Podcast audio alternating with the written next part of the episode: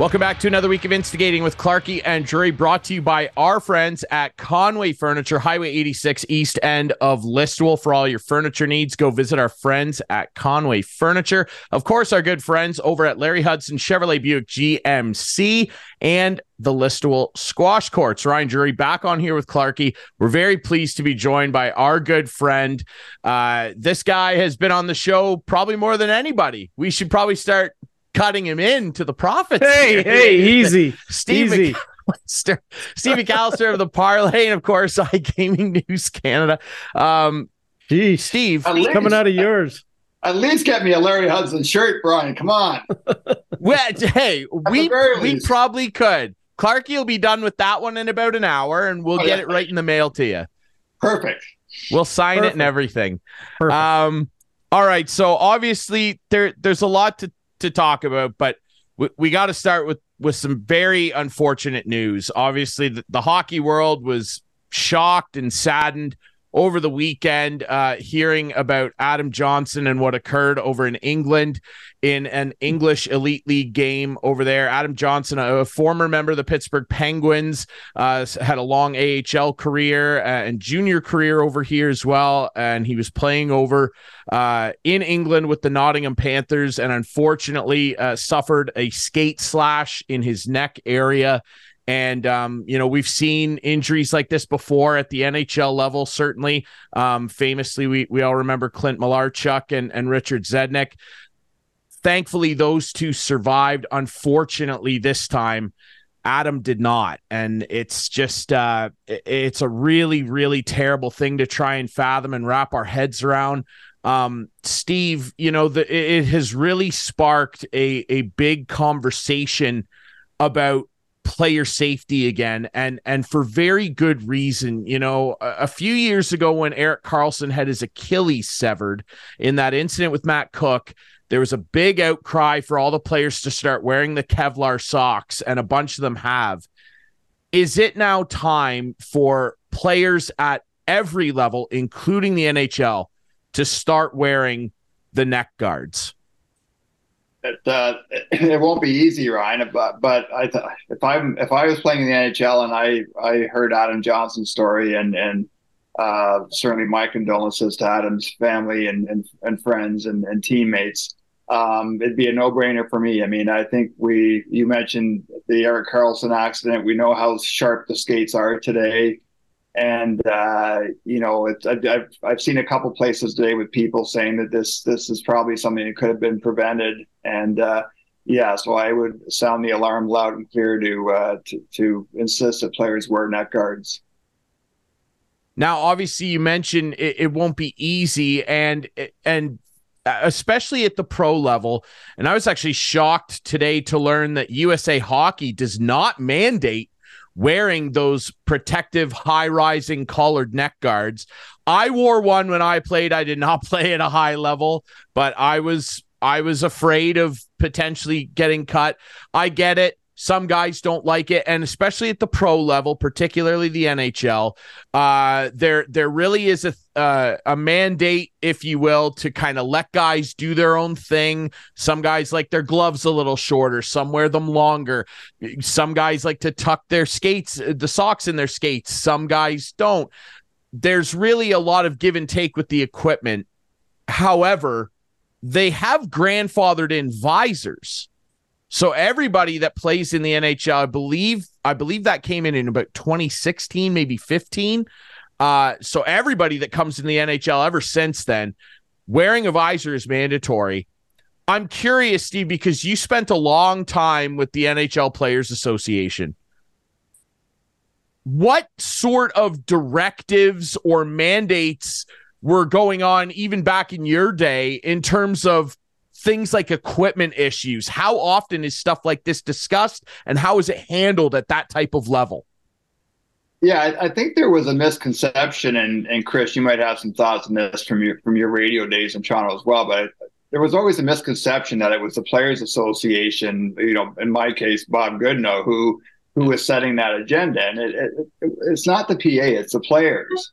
So when people get upset because the PA comes out and says that uh, they want fighting in hockey, that's not that's not Bob Goodenow or, or Marty Walsh or whoever the various people who've served in that executive director's role. That's not a decision they've made. That's a decision of the players. It's a it's a democracy, and like it or not, and that'll be the situation with neck guards as too, Ryan. If the league and the PA have conversations about neck guards, uh, Marty Walsh will take that to the membership. Yeah, and like the bottom line is, if you want to wear one, you're not going to be restricted. You can wear one, right? So uh, you know, Steve, you play men's hockey. I play men's hockey, and I uh, I'm always concerned about it. It's something in the back of my mind. Um, I I once got um, long underwear that had built-in Kevlar in it, and it, I I didn't I stopped using it because it was really hot and extremely hot. Um, but I do wear like cut proof socks. I've seen the wrist guards you can wear. Never ever have I thought about wearing a neck guard. I have never thought about it, and I probably should. Um, I've gone from the cat's eye mask to the smaller ma- uh, screen on my on my mask this year, or two last year. I, I switched um, because I've seen too many sticks go through the masks. It's just one of those things where it's out there for you if you want the safety, if you want to wear it. And maybe the Adam Johnson thing now will make people more aware. But like men's league, I know it's it's mandatory in kids league. It should be probably mandatory in all all leagues. Well, it wasn't amazing you guys like uh you know, I played men's hockey for years. I'm, I'm just playing shinny shinny now, but uh, even shinny, it's amazing to me how many guys my age wear don't wear a shield, just wear a helmet, mm-hmm. and, just you know, it doesn't take even if you're a guy who played pro hockey or senior hockey or junior hockey. Uh, it's not usually you that decides whether or not you take a puck in the chicklets. It's exactly it's, it's a deflection. And listen, I'm uh, I'm going to Collingwood this week for to play in an old geezers tournament, and as we have this conversation, I mean, I'm think pretty sure I'm going to go to my local uh, my local sporting goods store the next day or so and pick myself up a neck guard. And I've never worn one before, but I mean, it's this is the kind of thing that it makes you think twice about what you're doing. Yeah, yeah. And when you say that, I wonder about mine because I wear like a neck throat protector um and and and collarbone protector i'm i want to find out if that maybe that's cut proof I should look into that because that would that would make it easier for me. But uh, I do have some neck protection for sure. But yeah, um, you're right. You should, and everyone should, because uh, we saw what happened with Clint Malarchuk. We saw that play out right on TV in front of us. But uh, yeah, Richard Zednik as well. It, it, yeah, it's not a fun. And like Mikheyev got his wrist slashed when he played for the Leafs. It happens. Like it it yeah. does. It's not. It doesn't happen often. But as you said, with those skates sharp sharpened as much as they are now. Like, do officials? They should be wearing that stuff too. Like, especially linesmen who have to break up fights. They're sometimes rolling on the ice. Like, what what's their mandates? Any at all? No, and it's, it's funny, Chris, when you're talking about that, and when we started this conversation, you know, when I I started refereeing in the uh, in the 70s when I was 11, 12 years old, and I remember we didn't wear helmets back then, and and when I started, uh, when I got back into refereeing, when I moved to Kincardine in 1981, of course, helmets were mandatory by then. And I, I, was really mad about that. I thought, geez, you know, I like looks nice, my hair out there and flowing and flowing in the wind as I'm skating up the ice. I thought, what a horrible idea. And then, you know, you fall, you get the skates taken out from under you, or next you get dumped on your on your backside or whatever, and you think, okay, this is a good idea. Then they introduced the face shields. I thought, oh, this is stupid. You know, I, I don't want I don't want to wear a face shield out there. It's too hot and now mm-hmm. I can't imagine if can't imagine not refereeing now without a face shield because of the speed speed of the game and that. Mm-hmm. Uh, the ref, and I know referees do have more protection than they certainly had back in, in, my officiating days, but it's certainly far from the worst idea in the world for these guys to add a neck guard if they're not wearing one already.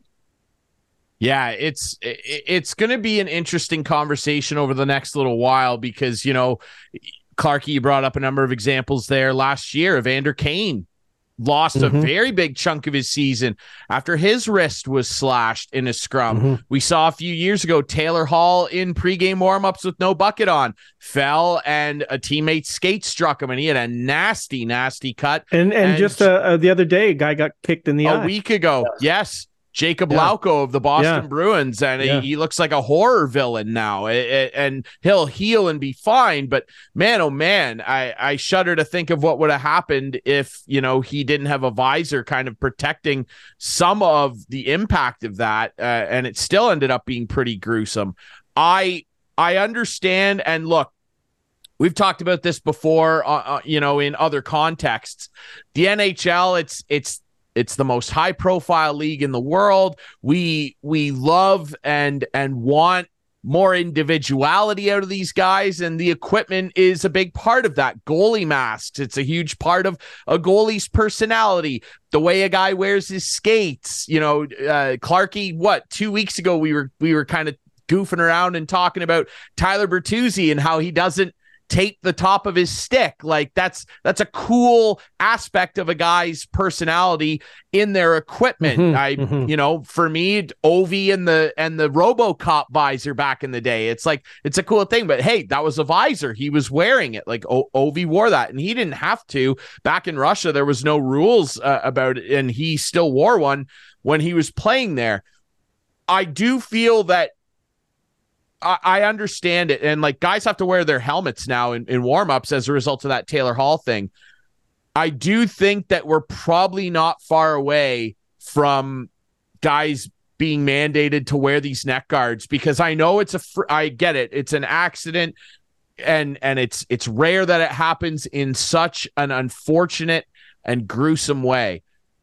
But if there's a shred of a chance that this could have been prevented and that it can be prevented in the future on the NHL ice, AHL, junior, Pee Wee, we got to do it. And and Steve, I do wonder from your experience back working with the PA how something like this would would start. I, it would have to be powered by the players. What kind of process would have to go down?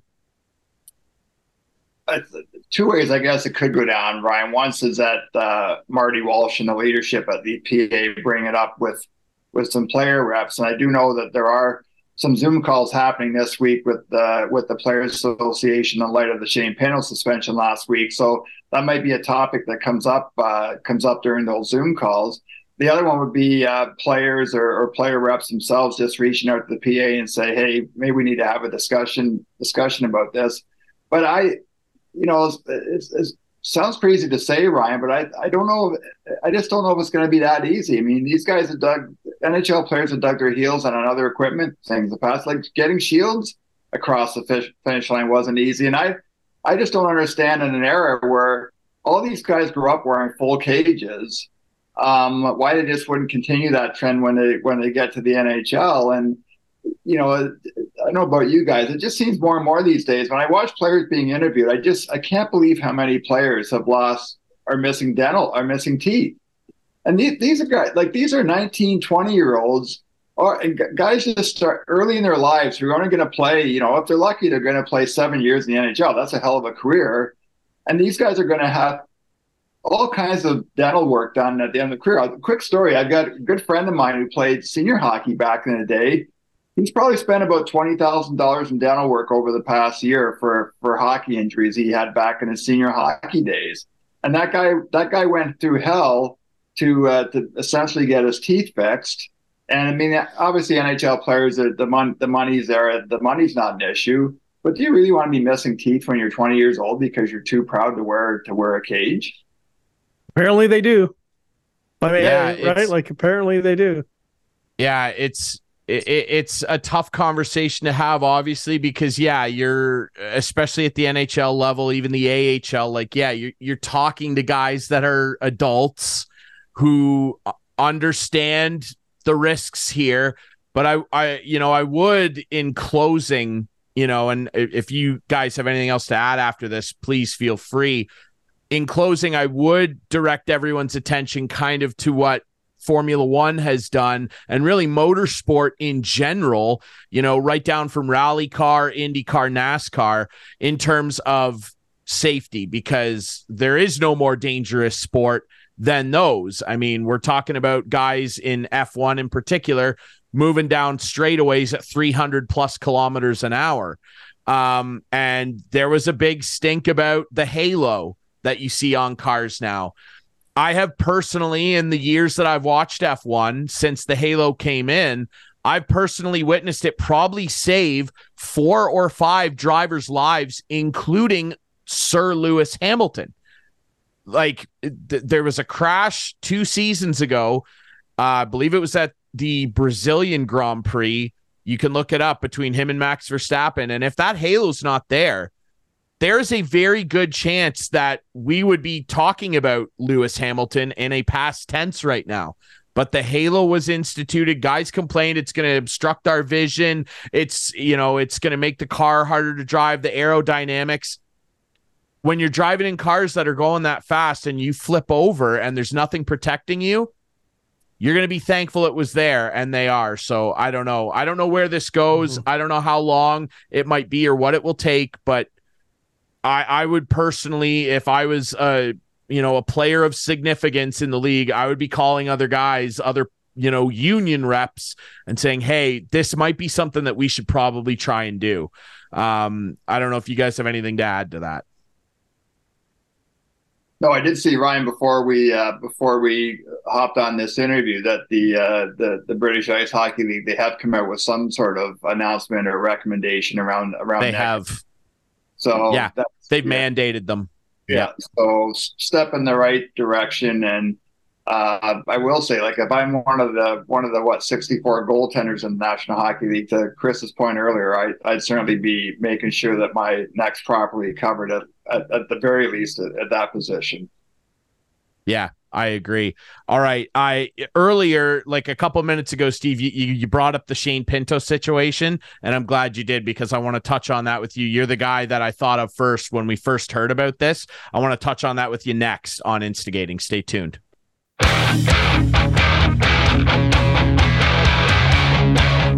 Welcome back to Instigating with Clarkey and Drury, brought to you by our friends at Conway Furniture, our friends at Larry Hudson Chevrolet Buick GMC, and of course the Listowel Squash Courts. Back here with our friend Steve McAllister from the Parleh, and of course iGaming News Canada. And speaking of gaming, uh, Steve, we were talking about it before the break. Obviously, this Shane Pinto situation. Now, what it sounds like has occurred is that somebody was using an account of his to place bets and that's what's got him in trouble here. And he he unequivocally has said that it, this is his fault. He's accepting the punishment and it is a hefty one. Um given the situation whether you deem it a little harsh or not the, the rules are clear. We've talked a lot about gambling being legalized. Uh you know it you know, you could always gamble on like pro line and certain things like that, but single, single, you know, sport and single bet gaming, ever since it got legalized, people, the naysayers who are very anti gambling, have said that eventually, like, this is going to leak into sports in a bad way. We've seen it before in, in very different ways. What was your opinion of this whole situation? And do you foresee this becoming a more pronounced problem in the NHL and beyond? Um, so yeah, I guess a, a, couple of thoughts, guys. I mean, first of all, uh, I really wish. You know, I think the NHL's made a mistake here by not being more transparent. Uh, there's yeah. a lot, a lot of guessing going on out there on what happened, and the fact that uh, the fact that Pinto's only getting 41 games leads me to believe that this there was nothing nefarious about this. And if it's true that he had a buddy using a sportsbook account, which you're not allowed to do, if it was something as simple as that, why not just tell that story? And mm-hmm. it's a mm-hmm. great lesson learned for the 700 plus guys playing in the National Hockey League not not to do this. But instead of you read the coverage, there's all kinds of conjecture and rumors and speculation. And uh, certainly the coverage I've read within the gaming industry, they're they're saying that the league made a mistake in uh, in not uh, not being more transparent and, and flushing out exactly what uh, what happened here. So that's that's the first part of it. The second part, I, I, do think there's been a bit of overreaction, Ryan, to this. I mean, as you mentioned, sports betting is not like this is new. It's been around for decades and decades and decades. And in fact, three NHL players, including uh, Chris, you'll remember Babe Pratt, got lifetime bans in 1948, 1948 for betting on their own team. Yeah, remember um, well. So when I when I read when I read coverage or, or hear something about well Shane Pinto plays for a team that has a betting logo on their helmet. Well, what what's that have to do with with violating the, uh, a gambling policy? It's got nothing to do with the fact that we we have a regulated sports betting environment. and talking to people in the industry on Friday for um, I, I, write a monthly column now for BNN Bloomberg for their Business of Sports website, and I've also been working on the, the Tuesday Gaming News Canada newsletter, and I'm I'm, right, I'm dedicating pretty much the whole newsletter on Tuesday to uh, to the Pinnacles suspension, um, and that's a, this this shows that the system worked because there's so many checks and balances in place now, guys, where the sportsbook operators have monitoring um, protocols in place. Uh, the league has monitoring protocols in place through their uh, through their partnerships with integrity providers. And in the case of the NHL, it's two companies, Sportradar, which provides the data for the league, and another company called US Integrity. So the fact that we that we are operating in mostly a regulated sports betting landscape in North America now, uh, this this is a case where we see the system's working. Yeah, it's working, we, I guess, but just like in yeah. general population, like the amount of people betting nowadays, like yeah, the system has w- worked on this one. I don't know. As as a guy who's a little pessimistic on it, I would think there's stuff going on that, like, I don't know. It just seems like it'd be too easy just to, hey, buddy, you know, like that kind of information sharing specifically like I know you get in trouble doing it, but I don't know. I don't know. It's just oh, yeah. Uh, I, I don't think any of us are that naive, Chris, to suggest yeah. that type of activity is not not going on. But that that was going on in the past with, sure. You know, the for the gray market or the offshore or illegal or black market, whatever you want to call the betting yep. landscape. Yeah. Yeah. And again, like it, it's not to, I, don't want to diminish the fact here that we do have, there is gambling ad- addiction. It doesn't sound like that's anywhere close to the situation here with, with, with no. Shane Pinto. But on the flip side, like we have, there's a lot of vice industries. I mean, you know, to, tobacco, Canada takes in billions of dollars every year in, in tax revenue from smoke, from cigarette smokers. Um, you know, alcohol is a vice industry. Cannabis is a vice industry uh, people have been going to the racetrack for for decades and decades and decades. So um, I'm not unsympathetic to to people who, who have uh, problems with, with, addiction, um, but at the same time, that, that this these are these are legal regulated industries, and um, I think if you kind of if you don't regulate them, you're opening yourself up to all, to other kinds of problems on top of the ones that already are going to exist no matter what. Mm-hmm. Yeah, I agree, and and I think that again, there are a lot of people, myself included, you guys, you know, uh, other people watching that that gamble very responsibly and have fun doing it and are able to control that. And I do think that it it is an industry that has been getting labeled unfairly at times we've seen a lot of wild overreaction from this, Steve. And, and just as a final note, I want to ask you your opinion on this.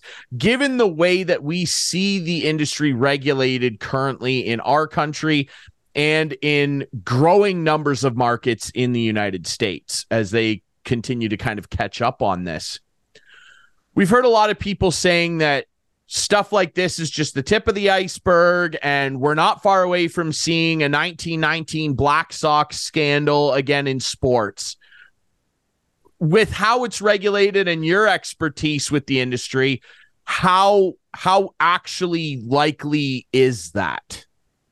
Yeah I, I just don't see that happening in the major professional sport leagues ryan. I mean for a few reasons. One the athletes make so much money now. There, there's not that incentive or, or, need. Might be different if you're a guy playing a tier two soccer league, or maybe you're uh, an Olympic athlete who plays in a sport where you're not getting much funding. And, and that's when you talk to people in Canada, like people at the Canadian Center for Ethics in Sports, that's what they're worried about right now. They're not worried about NHL players or NBA players or NFL players. They're worried about that Olympic athlete who maybe gets a couple thousand bucks a month in, in carding money and those are the guys, uh, men and women and others who are susceptible to to match fixing or being approached by by somebody uh, to manipulate a, a, a comp- competition. And then, as I mentioned earlier, I think with the pro, pro sport leagues in North America, is you do have these checks and balances now. You know, like having this conversation today uh, a Newcastle soccer player last week was suspended for I think eight uh, eight or ten months by the Italian Soccer Federation because of a you know not just gambling, but he has a gambling addiction and he's he's going to try to get some help. uh, two golfers on the Korn Ferry Tour were suspended last Friday uh, for betting on PGA Tour events. Now, they weren't tournaments that, that they were playing in, but you you can't bet on a PGA Tour event if you're a professional golfer on a PGA Tour sanctioned uh, event. So, you know, there, I think the fact that you do have these checks and balances, it's just really hard for something like 1919 to happen all over again. Steve, help me um, with the new. I thought there was new legislation that came out about celebrities endorsing these companies. Yeah. Um, but then I see Sports Interaction commercials on Hockey Night in Canada with uh, with Chris Pronger and Mitch Marner, and I think Leon Draisaitl. Are they just saying screw it, or is there something that they're getting away with? Yeah, so the Alcohol and Gaming Commission in Ontario announced, Chris, back at the end of August that they were going to mm-hmm. place these new standards or new restrictions on the use of athletes and celebrities in advertising. Uh, but that those rules don't kick in until the end of February. Oh, okay. And there's still a thought. There's a lot of operators in the industry who they they would like to uh, they would like to revisit that with the regulators and and uh, again, I think there's some there's a lot of cloudiness around what define, defines a celebrity because social media influence are part of this, or even as it relates to athletes. Like, do you, you know, an athlete who maybe played one game in the NHL, are you are you really going to be concerned that he's endorsing or, or working as an ambassador for for a sports book? And some people will say, well, you compare that, you know, compare Chris Clark, Ryan Drury, or Steve McAllister with Wayne Gretzky. Like, well, how like how do you quantify that? So there, those discussions are taking place. But what you talk about, Chris, uh, if if the AGCO presses ahead with this, they won't take effect until okay. the end of February. Yeah, interesting. Well, well, we'll see how that shakes out. One other thing that I definitely wanted to discuss with you, Steve, and you know, Clarkey, we touched on it on a recent episode too, and I know you have a lot of thoughts about this. You're you're very passionately kind of against this is uh, the recent announcement that the NHL draft is going to decentralize. They are going to go in lockstep with the other major leagues where basically the telecast will now just feature uh, the prospects there in a room with the commissioner with their families and agents they will be there the teams will all stay at home and be essentially phoning in uh, their picks for the commissioner to announce to the telecast and uh, I'm a little disappointed, Clarkey. I know you're very disappointed because of all your great experiences over the years. Um, you know, double digits in terms of drafts you attended for Leafs TV. What's your opinion of this, Steve? Like, is it as simple as a cost cutting measure, or is there more to this? And what's your thought on it? Because I, I I'm not a fan. Yeah, I, I do see both sides, uh, Ryan, and first thing I'll say is, I mean, I I've been highly critical for years of the Ontario Hockey League for getting rid of their draft because I always thought that the, the OHL draft was an opportunity to bring the that that community together. Um, you know, things have obviously changed from a media standpoint, but back back then when the when the league first decided to take the digital route, uh, there was still a lot of media to cover the teams. There was a great opportunity for for media people, you know, reporters at in whether it's Barrie or, or Peterborough or Mississauga or Sudbury to get together for a couple of days and have access to to league executives. And it was also again a great thing for kids and their parents. Um, I, I do get that this is an expensive venture for the National Hockey League, but again, I'm a media guy like you and Chris, and and uh, there's a lot of uh, you know there's a lot of benefits to having a draft there. I mean, networking. If you're a journalist, a chance to, to, to talk to people. I think it is special for the for the kids that are drafted and and their families to uh, to be there. And I certainly think in Canada, there's still. I, I have to believe, Chris, that the viewership numbers are still really, uh, really healthy for that for that Friday night coverage of the draft. Well, the Friday night for sure right? Like it would definitely be uh, one of the bigger uh, audiences for sure. But I, it's got to just come down to cost, and it's the the teams in the league who shouldn't be around anyway wanting this ended. But I don't know. It just it it's unique to the National Hockey League, and I just hate the fact that oh. You know, let's do something the other leagues are doing. Like, just stay with what's popular, like what your fans like, and I don't know. I if I was still working for the league, I'd be or with a team with the Leafs, I, yeah, I would definitely not be happy about it. Oh, uh, the other thing I'll add too, guys, is that the, the, these people sometimes get forgotten. But what about the scouts? I mean, these are the guys that are driving, all over Hell's Half Acre Right. every Friday, Saturday, and Sunday, and drinking Yeah. crummy coffee and sitting in the upper bowl of a rink. And uh, you know that job's become even harder because of the reporting that that is required now. Isn't it nice for those guys to be able to go to a nice city for for a weekend and and all their hard work be recognized by by the owners and the president, and the general manager, and and, and your Yeah. uh, your director of scouting boss. So just from a human standpoint, I think for those guys, the, the draft has a lot of meaning. That's a great point. That's a real. You know, we should get Barry Trapp on the show in the next couple of weeks. Uh, Ryan, Yeah. We're, you're not going to get anyone working for a team right now, probably talking outs, outspoken about it. But a, a retired guy might Yeah. come on and say it because, yeah, it's, it's absolutely right. These guys go for the week in Vegas or wherever they go, and they're taking. Clarky, I dinners, see them every meetings. weekend. It's I great. see them every Yeah. weekend in the media Hey, room I in spent- Guelph. I spent a uh, I spent four days out west with um, uh, Garth Malarchuk, Clint's brother. Um, Yeah, yeah. a Leaf scout and followed and watched him. You know, he would go out. It was minus forty degrees, and I'm not joking. And he would go out at the end of the second period and start his car because it would need to be warm when we left. And everyone's car in the parking lot was going for the entire third period. Just what you did. Just Yep. what you did. And you know, we went on that Coquihalla Highway, I think it's called. We Yeah. went from uh, Kelowna to Seattle for a game, and it was whiteout. It was like crazy, but these guys do it all the time. Yeah. Brian Garth, Garth Malarchuk told me those were four of the longest days of his life with Clark. yeah, uh, yeah. I- Garth's I one of the good say- guys. Uh, he he'd have to be. He'd He's one of the to be. real good guys. He would Yeah. have to be.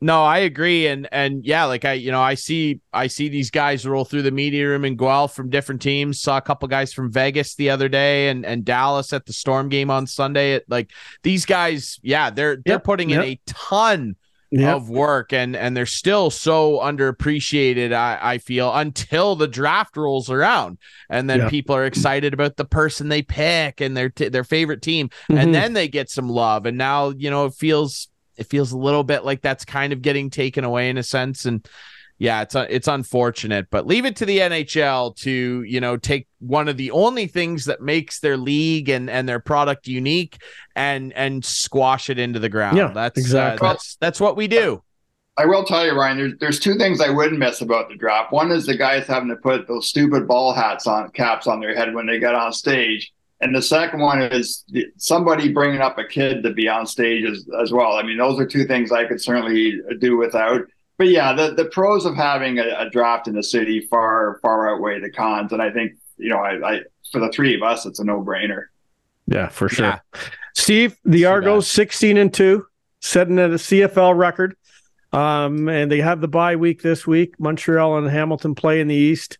Uh, these Argos are going to win the Grey Cup, aren't they? It's a perfect. it'd be shocking if they them? didn't It's a great, uh, great story, guys, and I think it's the story that kind of, you know, is sitting there in the under the cone of silence, and it's too, uh, it's too bad. You know, it's funny. I had a long chat with uh, with Dan Ralph, the longtime football writer for the Canadian Press, a couple weeks ago. Dan, Dan and I uh, worked in Georgetown together back in uh, our early days in the business, and we were just talking about the Argos and the fact that you know the, the the papers in Toronto they they hardly ever get a beat writer out to practice anymore, and and they're relying more and more on Dan just to cover games for them. And um, you know, I, I also talking to some guys too. I think on the golf course a few weeks ago, and it, you do wonder if the Argos win another Grey Cup, if maybe that's the thing that gets them over the hump, and people start going back to Argo games again. And and I hope that's the case. I mean, Chris, I'm sure you spent a lot of time around the CFL back in the day.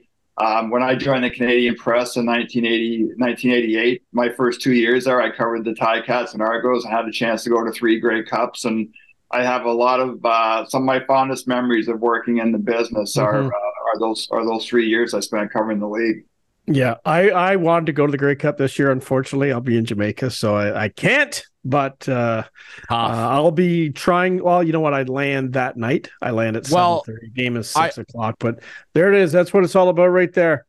yes sir right here. And I'll I'll say Perfect. this too. Uh, you can you can bet that I, I feel confident also saying this, Clarky, when they win the Grey Cup, because I will be floored if they don't. That they're unbelievable. Their I've seen a lot worse things happen though. year. Like I've seen No, that I know. team 16 and 2 or whatever, We know. 15 and 3 losing that Eastern final or Western That's why final. we play.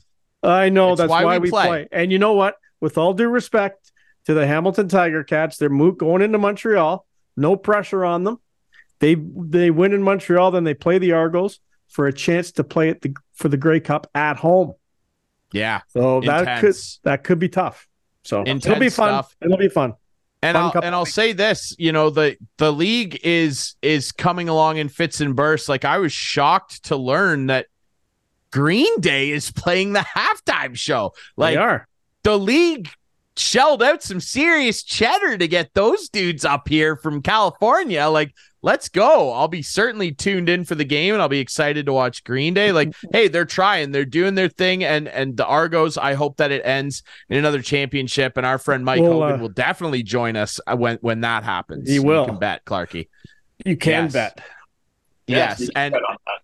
And it, and it might be around the time when his Eagles are continuing to roll here. They're they're looking pretty good, and and and I'll say this as well, merit in what you're saying, where we, we can't put all our eggs in one basket here. We're we're confident the Argos are going to do it, but hey. The Kansas City Chiefs just lost to the Denver Broncos, ladies and gentlemen. This is why we play the games. Hey, last right? week, I remember last week we were talking about NHL undefeated teams, and you said Boston will go undefeated tonight. They're playing Anaheim, and I said, "Oh, not so quick." And what happened? They the lost. Anaheim Ducks, ladies They and lost. gentlemen. Anyway, there you Uh, go. Hey, Gotta play the I game. forgot. I forgot. I listen. I forgot the saying. Right, ducks fly together, and they flew together that night against the Boston Bruins. All right, and hey, my Capitals have won three in a row as we record this. Oh, Not dead yet. And I actually want to point out too, now that you brought that up, Clarky, that if you look at the analytics, our top line is the best in the league at generating chances right now, and it features a guy apparently over the hill, Alexander Ovechkin. Thank you. Very All good. right. Thanks, Kyle. I'm I'm personally hurt that you called me that. Steve, I'm personally thrilled that you came back on the show. We love having you on here. Where can people find your work? Gaming News Canada, that great newsletter that you do, and of course, stuff over the at the Parleh. Everywhere. Yes. Where can they find it, Steve? GamingNewsCanada.ca, Ryan, and you can also find me at WOA ranks everywhere, including, Yes. including the, the upcoming Wingham Silver Stick tournament. That Yes. Talking about November 19th, I'm hoping my hero and Bruce Blizzard are playing in the Silver Stick finals that day, guys. What I'll did, tell what's the date what. of that? It starts November 12th to 19th. We play Okay. Bruce, Bruce Peninsula on the 12th, and we're hoping to be playing in the, the gold medal game on Sunday, November 19th. My my 35th wedding anniversary by the day. We should go do a show there. I will. I'll tell you what. I've covered the Silver Stick tournament a number of times. I'll be drifting down there to say hello to you in the very Yeah. least. Adam, write it down. Let's do a show there. Yeah. Absolutely. All right, Steve McAllister. Thanks so much for doing this, my friend. Always love it, guys. Thank you. All right, when we come back, of course, what else I got a would we good one. doing I got a the great one. Show? He's he's fired. I Clark, he's Fired up. excited. He's never excited, so this must be a big deal. What else would we be doing to end the show? The Conway Furniture Couch Potatoes of the Week coming up after this on Instigating.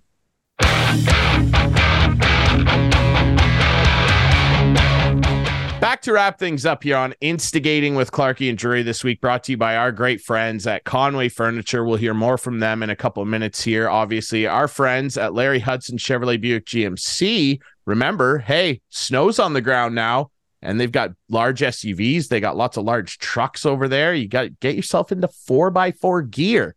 If you want to do that, go see Clarky or one of the, our friends at Larry Hudson Chevrolet Buick GMC, 1000 Wallace Avenue in Listowel. How easy is that? Where, where the deals are hot. They are hot. It's cold outside. It's cold the out, deals, baby. It's cold outside. Oh, we're not allowed to sing that. I guess, but the deals are hot. They are Larry hot. Hudson's, They're and of hot. course our friends at uh, at the Listowel Squash Courts. Oh, big tournament coming up. big, Big weekend for you guys. I was Big talking weekend. about it with Al. I haven't even practiced, so we'll see how it goes. I'll You'll be report better in. than me. I'll bring You'll some be better vids. than me. I'll bring Yes. some, some video. Please do. Please do. speaking speaking of video, and well, uh, it, the video was you know played today at the press conference. Of course, we're we're recording this segment on on Wednesday. Um, wow, what a start to November for the Ottawa Senators after eight seasons. Pierre Dorion. Now the reports have come out that he has resigned, but they fired him. Like the writing was on the wall and he saw it and he wanted to do the you can't fire me, I quit move. So take that for whatever you will. A bunch of reporters tweeting out he technically he resigned. He was fired.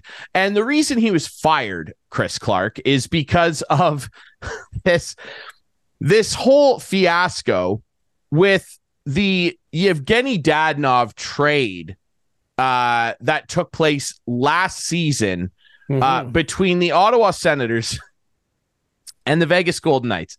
Now, if you're wondering, what do you mean? Uh, so basically, what what they did was Ottawa acquired Yevgeny Dadonov. He didn't like it there. They then they signed him to a deal. Now, when they signed him to this deal, Chris, yeah. it included a, a 10 team, team no trade clause. No trade clause. Correct. Which included the Anaheim Ducks. I'm now, curious if it included the Ottawa Senators too. You can't well, trade no, me back here it. ever. They, I understand that, right? But I'm just right. saying. no, yeah, that'd be funny. Yeah. Um, now, if you're wondering, what does it matter if the Anaheim Ducks were on this no trade? Well, in 2022, they mm-hmm. traded mm-hmm. Yevgeny Dadonov to Vegas the Vegas Knights Golden Knights. Oh yeah, yeah, yeah, yeah. And then Vegas, to get out of some cap trouble, subsequently dealt Yevgeny Dadonov to the Anaheim Ducks. And it was announced later that trade deadline day that the deal was void because he had a no trade clause, which him and his agent went, Wait, what? You're trading us to Anaheim? Not so fast. I have a 10 team no trade list. And the issue at hand is that the Vegas Golden Knights had no idea he had said no trade list when they acquired him from the Ottawa Senators. Which is so, against the rules, not disclosing that information. It's against the rules. Now, it's 2023. It's not like telegrams were being sent or that this was done over Morse code. There are a lot of ways you can point the finger of blame here. You know, yes, is is there maybe a shred of due diligence blame to go toward the Knights? Maybe, but it's on Ottawa to ensure that the other team knows, hey, by the way, he has a 10 team no trade list. Here it is. We're the ones that gave it to him. Well, that was mm-hmm. not disclosed, and it really bungled up the Vegas Golden Knights, obviously, at the time. And the league, what's funny to me is the league in their statement, because here's why Dorion got fired slash resigned the league handed down their punishment after the after concluding their investigation into it and said that Ottawa's actions brought embarrassment to the league and and brought the league into disrepute and so decided to levy a punishment of surrendering a first round pick from the Senators in either their choice of 2024 25 or 26. And Ottawa, in any of those years, could choose to rescind their first pick yeah. following the draft lottery. That's how it all breaks down. And so Michael Andlauer, the brand spanking new owner of said Ottawa Senators, finds out about this and is obviously very upset. And Steve yeah. Staios has been brought in as the interim GM. Now, the issue at hand, Ottawa held a press conference Again, we're recording this segment Wednesday, November 1st. They held a press conference today where Michael Andlauer, and you rarely see owners come out and speak. Can, back up one second. I have a question. Yes. The league just made their ruling today, correct? Yes. Okay. That's all I want. Okay. Continue your story. Which is part of the issue. Yeah. Now, again, you rarely see owners come out and make statements publicly, ever, ever, ever. It, it's so, so rare.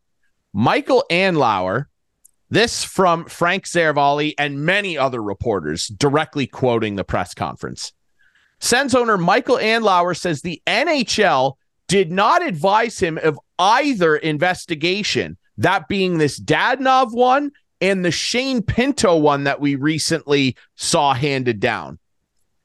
Botched Dadonov no trade or the Pinto sports betting incident before he closed his purchase of the Senators. Craziness. And, Andlauer says, and I quote, maybe they didn't want to disrupt the sale to make sure the seller got the best price possible. Andlauer goes on to say the sellers saw the Dadonov situation. By the way, the sellers he's referring to are the Melnyk group, Eugene's two daughters. Yeah. Um, who were not handling the sale, to be fair. No. As so, Andlauer says the sellers saw the Dadonov situation as a quote non-issue when he was in talks to buy the team. He isn't happy to lose a first rounder so long after everything played out. Quote, why I inherited this situation is beyond me. There is no reason for an investigation like this to last this long. Exactly. Michael Andlauer's words. He is precisely right. And I well, the league is doing of- what they're basically uh, accusing the Sens of doing, not giving information to the people they're dealing with. how did this take this long? Right. How did this take It this didn't. long? They knew the But he's absolutely it- right. He's absolutely the right. They day didn't want the trade went down and it was voided. They knew Right. immediately what the problem was. yeah. A ruling should have been rendered the following week. I'm not saying that they're not busy over there at the NHL offices in New York, but when something like this, that and, and the NHL statement on the ruling for the first round pick surrendering is correct. It is embarrassing for the league to have a situation like this. That Sure. that is right. But it's more embarrassing that this professional sports league couldn't render a ruling on this. By the way, kick it back a few years. Remember when the when the New Jersey Devils traded for my good buddy Ilya Kovalchuk back in the day and then attempted to sign him to a Yeah. 17 year long deal? Yeah. A year after that, the NHL announced that they would be investigating the illegality of that contract. He ended up signing a 15 year deal and that the Devils would likely be charged a draft pick as a result of it. That never happened. They never ended up making the Devils surrender a pick. And if I was Michael Andlauer, I would be immediately on the phone to mafioso Gary and going, uh, excuse me, I, I don't think so, Gare. We're going to pick our first rounder in 2024, 25, and 26. Thank you very much. And you can kiss my ass. I'd love for him to say that. That's what I'd be doing. Michael Andlauer probably had numerous meetings with Gare Bear, Bill Daly, whoever, and the the the former Sens ownership group en route to making this purchase, and was not notified that either of these situations, the Pinto one, or a, a pending investigation into one. Of I can see the Pinto one a little bit just because it was a personal situation. I can see that, and maybe. but even still, no, it wasn't But the revealed. trade, this trade one, there was only one both- reason. Only one reason. It wasn't. But- it didn't come out, and that's because I- of the ownership. I understand that, but but they're both just as bad because both investigations were underway at the time he was I- I purchasing get the Sens, For sure. and he wasn't notified that any that either of the situations were a factor potentially. And they let him spend a billion dollars on this franchise, and then all of a sudden he's got two giant forest fires in downtown Ottawa. It's embarrassing. And what's even more embarrassing, and, and it's been pointed out all over social media, what is even more embarrassing and what lends even more to Gary Bettman essentially being the John Gotti of of professional sports. I'm tired of it. I don't care. Gary is a sickening human being, and the people he represents are worse. One of which is Michael Andlauer now. What's even more embarrassing is that Ottawa botched a trade and failed to give details about a no trade list, and they've been ordered to surrender a first round pick, which could poten- a first round pick. It's going to be even worse if the, if this upholds and the player picked with that pick later ends up where Ottawa could have been picking. I'm saying ends up being a superstar. when you look in the standings, say that would have been Ottawa's pick, and oh, look, the guy turned into a superstar, and Ottawa could have drafted him. That'll For be sure. really embarrassing. But it's even worse is that Ottawa had to surrender a first round pick for botching some paperwork. Mm-hmm. And the Chicago Blackhawks, for years, covered up one of the worst sexual abuse scandals in professional sports history, wrote a recommendation letter for the man who was guilty of committing said assault against Kyle Beach, which then allowed that gentleman to go to a college program uh, or a high school program, pardon me, and abuse more victims. And they got fined $2 million out of billionaire Rocky Wirtz's pockets and didn't have to surrender any picks. And then won the NHL draft lottery and selected Connor Bedard. How does this make any sense? This league is a bush league. It's not a professional league. It's got professional players. It's got the best players in the world. The structure of the league and the way it operates on a day to day basis is not professional. And I've said it a thousand times and I'll say it a thousand more. I love hockey. I hate the NHL. The NHL's a bush league and they're embarrassing. Chris Clark, your thoughts? Well, it certainly gets the people riled up who think that a Canadian team will never win again. Um, it certainly oh, yeah, gets people right into that narrative. Riled oh, yeah. up about you know the small market teams compared to the big market teams and how Mr. Bettman um, seems to be a little more lenient when it comes to that kind of stuff. It's all it's all you're absolutely right. This league on a daily basis upsets me about things they do. The officiating I think is horrendous. The officiating's um, never been worse. It, it's just it's never been worse. Time after time they seem to be like the draft changing the draft structure. Um, Frozen frenzy. Gary's got in Canada. Gary, yeah, exactly. Gary's losing it, I think. Um, and it's time for him to step aside. Gary Bettman's a bad guy, and he should be resigning yeah, immediately. Hundred percent, absolutely. I'm I'm actually serious. This is oh, a resignable I, I, offense. Yeah, it will not um, happen. No, the owners love him. Yeah, and and what kind of um, what can he do? What can Andlauer do? Nothing. Like, is there any appeal process whatsoever to this decision? No, it's just Gary making up a rule. Like, is there a rule? That's what I want to know in the CBA or no. anywhere that says the thing. if this happens, you're losing a draft pick. No. And if there isn't, then they can't do it. They can't just no. arbitrarily make something up. The When's the last time this happened? The th- well, the, I I I don't know about this trade scenario where something like this was withheld, but like the most recent example of something like this in in theory is the Kovalchuk thing.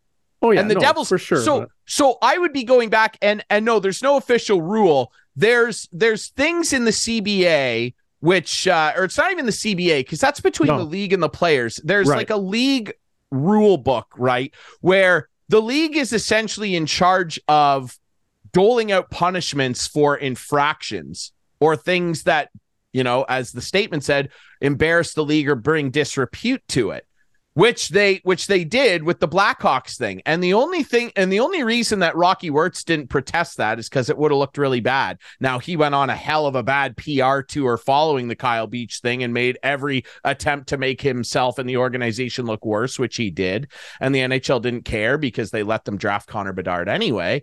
But that's the reason he didn't protest the $2 million tab, which is embarrassing. It should have been 10 million and the first round pick for the next three or four years that would have been a little more appropriate because what the Chicago Blackhawks did to that kid is still one of the most heinously sickening miscarriages mm-hmm. of employee care and justice I've ever seen in my entire life. Yeah. But and then a year, I digress. A year later, we'll they get rewarded this. with the first round pick. Mm, That's what shocking. I'm saying. That, and that's what everyone's saying. For sure. Look on social media right now. Everybody is talking about this and going, well, you didn't do much to the Blackhawks. That's what everyone's saying. The league constantly rubs its own nose in dog crap live on television in front of everybody to see. Yeah. And yeah. that is why they are a Bush League. This is a Mickey Mouse operation. You know, when Wayne Gretzky called the Devils a Mickey Mouse team back in the 80s, what he actually meant was the whole league's a Mickey Mouse operation, and they For are. Sure. And the only For good sure. thing about it are watching they players are. like Wayne Gretzky. Yeah. The league Anyway. is a joke. And if It it is. folded tomorrow and they just continued on with a new entity called the World Hockey, the WHA, the World Hockey Association or something, and all the Yeah. teams remained, the Maple Leafs, the Caps, whatever, I'd be fine with it. I wouldn't give a hot damn if this goofy logo disappeared Oh, off these jerseys. No one I would. don't give a crap No one would. about the No NHL. one would. Absolutely. And it's because would. they don't give a crap about us, That's the right. people that play in it, and the Correct. people that matter, which are the fans. And that's that's all I have to say. Yep. Our couch potato of the week is brought to you annually by our friends, uh, or weekly, I should say. Uh, Yeah. is brought to you by our friend annually. Once a year, we did. No, it's brought to you weekly, by our friends at Conway Furniture, Highway 86 Six- east end of. Listowel, ladies and gentlemen. And uh, you can go in there and hey, they got all your furniture needs. You need a beautiful new dining room table. Hello. Beautiful new recliner. Hello. Beautiful new couch to be a couch potato on. Hello. And the prices in there include HST and delivery. See you later. They got a great sale going on right now on leather couches and love seats. Hit up our friends to be a couch potato over at Conway Furniture. Now, Clarky, Yeah. I'd like for I'd like for you to once again go first. People are probably wondering at the end of the show, suddenly he's got his Caps jersey on. I will be touching on that momentarily, but first, I'd love to hear your couch potato of the week, sir. Well, it's uh it's another one of these ones I have that I don't know who I'm blaming, but I'm blaming Okay. somebody for this. Sure. And it's becoming a joke when I go to Harry's every Leaf game to watch the game Okay. because Harry spent $200 on a Uh-oh. Bud Light light. And you know the goal the light. goal light. Yeah. Well, the goal light seems to go off now at least four minutes after the Leafs score. It's ridiculous. The guy who's pushing the button is asleep on his Conway furniture sofa on his couch. Uh, like, Ryan, how would you like to pay $200 for something to enjoy something? And then the Leafs score, and you're looking at the light, and then you're like, ah, it's not going off. And it I literally can understand 30 night- seconds. I can't. But literally last night, it was four minutes. I've seen a guy do this. I know a guy, you know the same guy, who used to push the button. It's an app. You bring up the app and it has the two team names on it, and you Yes. click goal and confirm. It's all you got to do. Well, at the beginning of the year, we thought maybe the guy, or at the end of last year, we thought maybe the guy was watching online because it would be 30 to 60 seconds late. Yep. If you do this job, you have to have cable. That should be one of the recommend like the requirements for the job. You can't watch it online. You have to watch it on cable. And it's pretty instantaneous. I had a guy do it in my basement. He was pushing the button and I'm like, "Holy, that's fast." Well, it's ridiculous now. So I'd like you to t- put this on our socials and and tag Budweiser, Red Light, or whatever it is. Uh, and we need an explanation why it's now four minutes after a Leaf goal, which they only scored one last night. We had to wait till the third period to even test Uh-huh. it. Yeah. Uh, it was a terrible game. Um, Mhm. but there's no question it was. the guy who's doing it is asleep on the couch. And that is my couch potato of the week.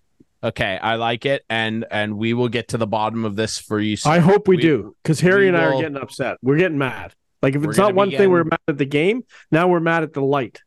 We're going to begin a Conway Furniture Couch Potato Eh, yeah. investigation. Yes, and if Budweiser will- had any brains, they would not want any bad publicity. Now they had enough in the last couple of years. Anyway, Okay. Okay. All right. I I appreciate your contribution. Thank Mine you. will be a, a little different. okay. and it's and it's a somber one. I uh so you're you're you took a negative turn to your couch potato this week. I will be taking a a positive one. This is someone who should be a couch potato because they've earned the right to relax and kick their feet up and I hope ultimately that's what this guy does. And and if you don't mind, I haven't put this on since since the year. But if you don't mind, I would like to put on my Stanley Cup championship hat because I uh, I do feel I do feel that uh, the news today signals the uh, the end of an era. Obviously, uh, some tough news out of Washington and and for Caps fans. Nicklas Backstrom, who of course has had some injury troubles over the last couple years and had a, a hip resurfacing procedure done. Um, it's a procedure that really, you know, a lot of guys, you know, in any sport really don't come back from. You know, we saw it most recently with guys like Ryan Kesler. It, it's it's a really hard thing to come back from, and and he has tried. And the news came out this week, obviously that that Nick told his teammates that uh, his hip just is not responding the way he'd like, and he's going to have to step away from the game. So he hasn't officially announced and signed papers to retire, but I, I think unfortunately, and I'd love to believe with all my heart it's not going to happen, but I, I do think we all see the writing on the wall here that uh, pretty soon we are going to hear an official announcement that number 19 will not be suiting up anymore. And uh, it's really sad. It really is. I uh, I've been pretty emotional all day, I'll be honest. And uh, it, it sucks. It really does. And uh, I'm I'm upset. I'm I'm I am. Uh, I'm I'm hurt. I'm hurt for Nick. He's my favorite player ever, and I'm upset now. Um, it's it's tough. It's tough to watch a guy that you grew up watching from a young kid. You know, I was, I was, I want to say 15 when Nick was drafted. Um, it's tough to see him go out like this. You know, you I was lucky to be a Patriots fan and see Tom Brady go out on his own terms. It was sad, but he got to do it his way. And to see Nick, who's given everything to the team um, and the sport, really, um, not be afforded the opportunity to do that is is sad. It's heartbreaking, and um, he's my couch potato because Nick just you know, he said when he got the procedure done that he he just wanted to be healthy and he was having trouble putting his socks on every day and like, you know, picking his kids up and that's what this is all about. It's, you know, this isn't about hockey anymore. It's about real life. The guy's given enough. I think he's going to be a Hall of Famer. He's one of the best passers in NHL history. And he rode shotgun with one of the greatest goal scorers in NHL history and was a big part of that. And and more than that, I I'm sorry I've been doing this a lot lately, but I have to do it again today. He's a big part of this.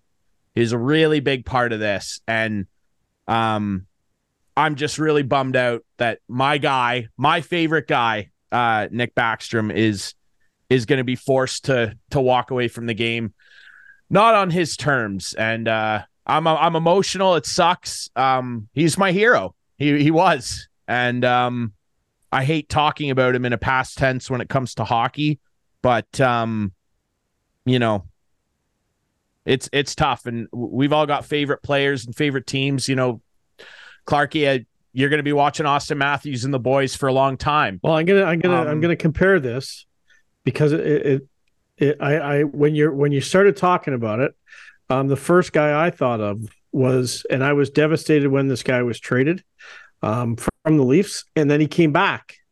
Um, but unfortunately, his back um, forced him mm. out at the end of the day. Wendell Clark, like, yeah. Um, so I know where you come from when you have that favorite player um, that you just loved watching, and like, believe me, when I say Wendell was my all-time favorite player, um, yeah, he was he was everything that you wanted a Maple Leaf to be, not like a Mitch Marner nowadays. You wanted you wanted this guy, you wanted a Wendell Clark, and they've always said since we need another Wendell Clark. Well, they haven't had one. Never won with Wendell, but boy, oh boy, they came close. So I know where you're coming from. Yeah, it's a bummer for sure. And you know, I would just say to fans out there, I know it seems trivial. It's a you know maybe a goofy thing to get upset over, but I'm I, yeah I love this team and um not the league they play in, but I I do love this team and I love Nick best of all. And uh, I'm sad. I'm I'm heartbroken, and um I just want to say thanks, you know, for for everything, Nick. If if he sees this, I don't know. Um, thanks, man. Thanks for thanks for everything, especially this guy here. I uh, I really really am happy that uh, I do take some solace in the fact that uh, you won't remember this, Clarkey, but at the end of that second year uh, in 2017, when the Penguins put us out again, he guaranteed the Caps would win. He said, uh, "We're coming. We're gonna get one," and the very next year they did And I, I do take some solace in the fact that Nick will always be a Stanley Cup champion. And to to quote my guy Liam Gallagher, at the end of it all, you were always one of us, Nick. So thank you. All right. I need to get tissues and end this show. We appreciate you guys listening and watching. Remember, you can find this show Friday nights at 8, Sunday nights at 9 with our friends on Wightman TV. That's channel 6 for Wightman subscribers. Remember, you can find us on social media at Instigating Pod. You can find the podcast on all the best podcast apps. And uh, remember, go visit our friends at Conway Furniture go visit our friends at Larry Hudson Chevrolet Buick GMC. And hey, you want to get active? You want to play some squash? Fill us squash courts. That's the place to do it. Are we going to get copyright? Probably. Probably. Thank you for the memories, Nick. We love you, buddy. Uh, Clarkey, thanks for this, man. Uh, thanks for letting me have my little pulpit there for a for a couple No minutes. Uh, we'll be we'll be back next Uh, week with more instigating.